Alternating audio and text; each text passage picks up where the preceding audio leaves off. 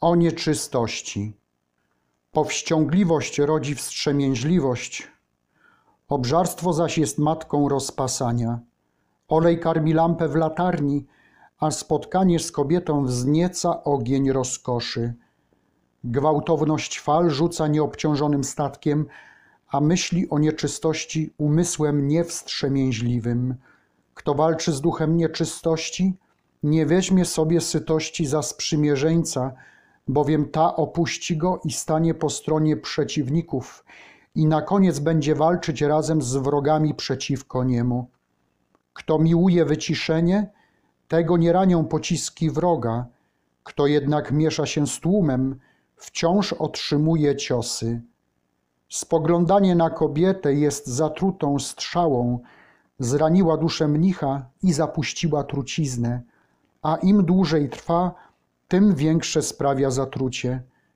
Kto pragnie ustrzec się przed taką strzałą, niech nie udaje się na publiczne zabawy ludowe i nie włóczy się w święta gapiąc.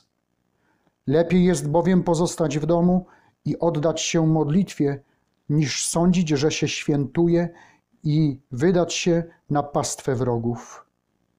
Uciekaj od spotkań z kobietami, jeśli chcesz być rozstropny i nie dawaj im nigdy swobody, by nie okazały wobec ciebie zuchwałości.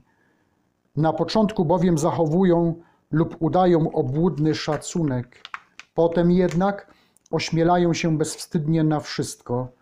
Na pierwszym spotkaniu mają wzrok spuszczony, mówią łagodnie i płaczą, wzbudzając współczucie, zachowują się dostojnie i wzdychają gorzko, pytają na temat czystości i słuchają pilnie odpowiedzi.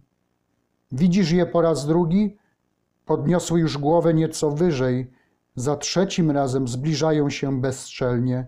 Uśmiechnąłeś się, tamte wybuchły gromkim śmiechem.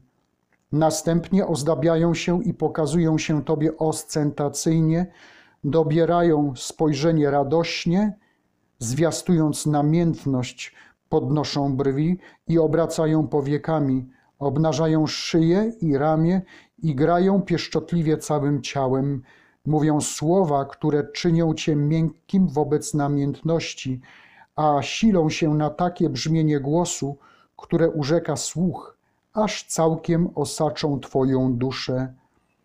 To staje się dla ciebie haczykiem wabiącym ku śmierci i siecią zręcznie splecioną, która ciągnie ku zgubie. Niech cię kobiety nie zwiodą słowami, gdy przytulają się łagodnie do ciała, bowiem ukrywa się w nich zły jad dzikich zwierząt. Zbliż się raczej do płonącego ognia niż do młodej kobiety, jeśli sam jeszcze jesteś młody. Gdy bowiem przystąpisz do ognia, to poczujesz ból i szybko odskoczysz. Natomiast obezwładniony słowami kobiety, tak łatwo nie odejdziesz. Kwitnie roślina stojąca nad wodą, a namiętność pożądania na spotkaniu z kobietami. Kto napełnia żołądek i podaje się za powściągliwego, podobny jest do tego, kto mówi, że gasi pożar na ściernisku. Jak bowiem nie jest możliwe zatrzymać pędu ognia biegnącego po ściernisku, tak jest niemożliwością uciszyć niepohamowany popęd, który rozpalił się przez sytość. Kolumna spoczywa na bazie, a nieczystość wspiera się na sytości. Statek miotany przez burzę śpieszy do portu, a dusza powściągliwa szuka odosobnienia. Pierwszy bowiem ucieka od fal morskich, które niosą zagrożenie, druga natomiast unika kształtów kobiecych, które przynoszą bolesną zgubę. Bo pięknie przyozdobiony kształt zatapia bardziej niż fala. Od tej bowiem można ujść, płynąc dzięki woli życia, natomiast gdy zwiódł kogoś kształt kobiety, to skłania go, aby gardzić nawet samym życiem. Krzak ciernisty na pustyni wymyka się płomieniowi ognia, a mąż powściągliwy, oddzielony od kobiet, nie rozpłomieni się zmysłowością. Jak bowiem wspomnienie ognia nie rozpala ducha, tak i namiętność nie nabiera mocy kiedy nie ma materii. Jeżeli zmiłujesz się nad przeciwnikiem, stanie ci się wrogiem, a jeśli oszczędzisz namiętność, powstanie przeciwko tobie. Widok kobiety pobudza zmysłowego do przyjemności, powściągliwego zaś skłania do chwalenia Boga. Gdyby namiętność była uciszona podczas spotkań z kobietami, nie ufaj jej, nawet wtedy, gdy obiecuje ci beznamiętność. Bowiem także i pies łasi się, oddzielony od sfory, kiedy jednak wyjdzie na zewnątrz, pokazuje swoją złość.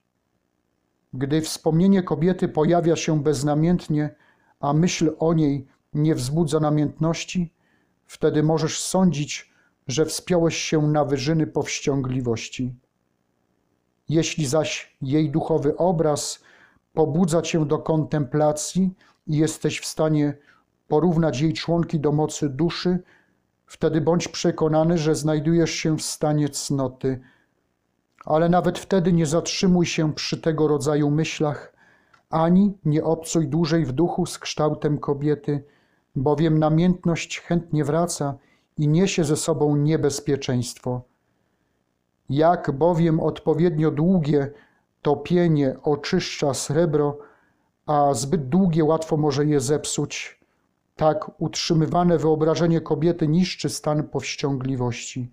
Nie poddawaj swego umysłu wyobrażeniu kobiety, ani nie zajmuj się dłużej ukazującym się obliczem, aby nie zapaliło w tobie płomienia rozkoszy i nie spaliło klepiska twej duszy.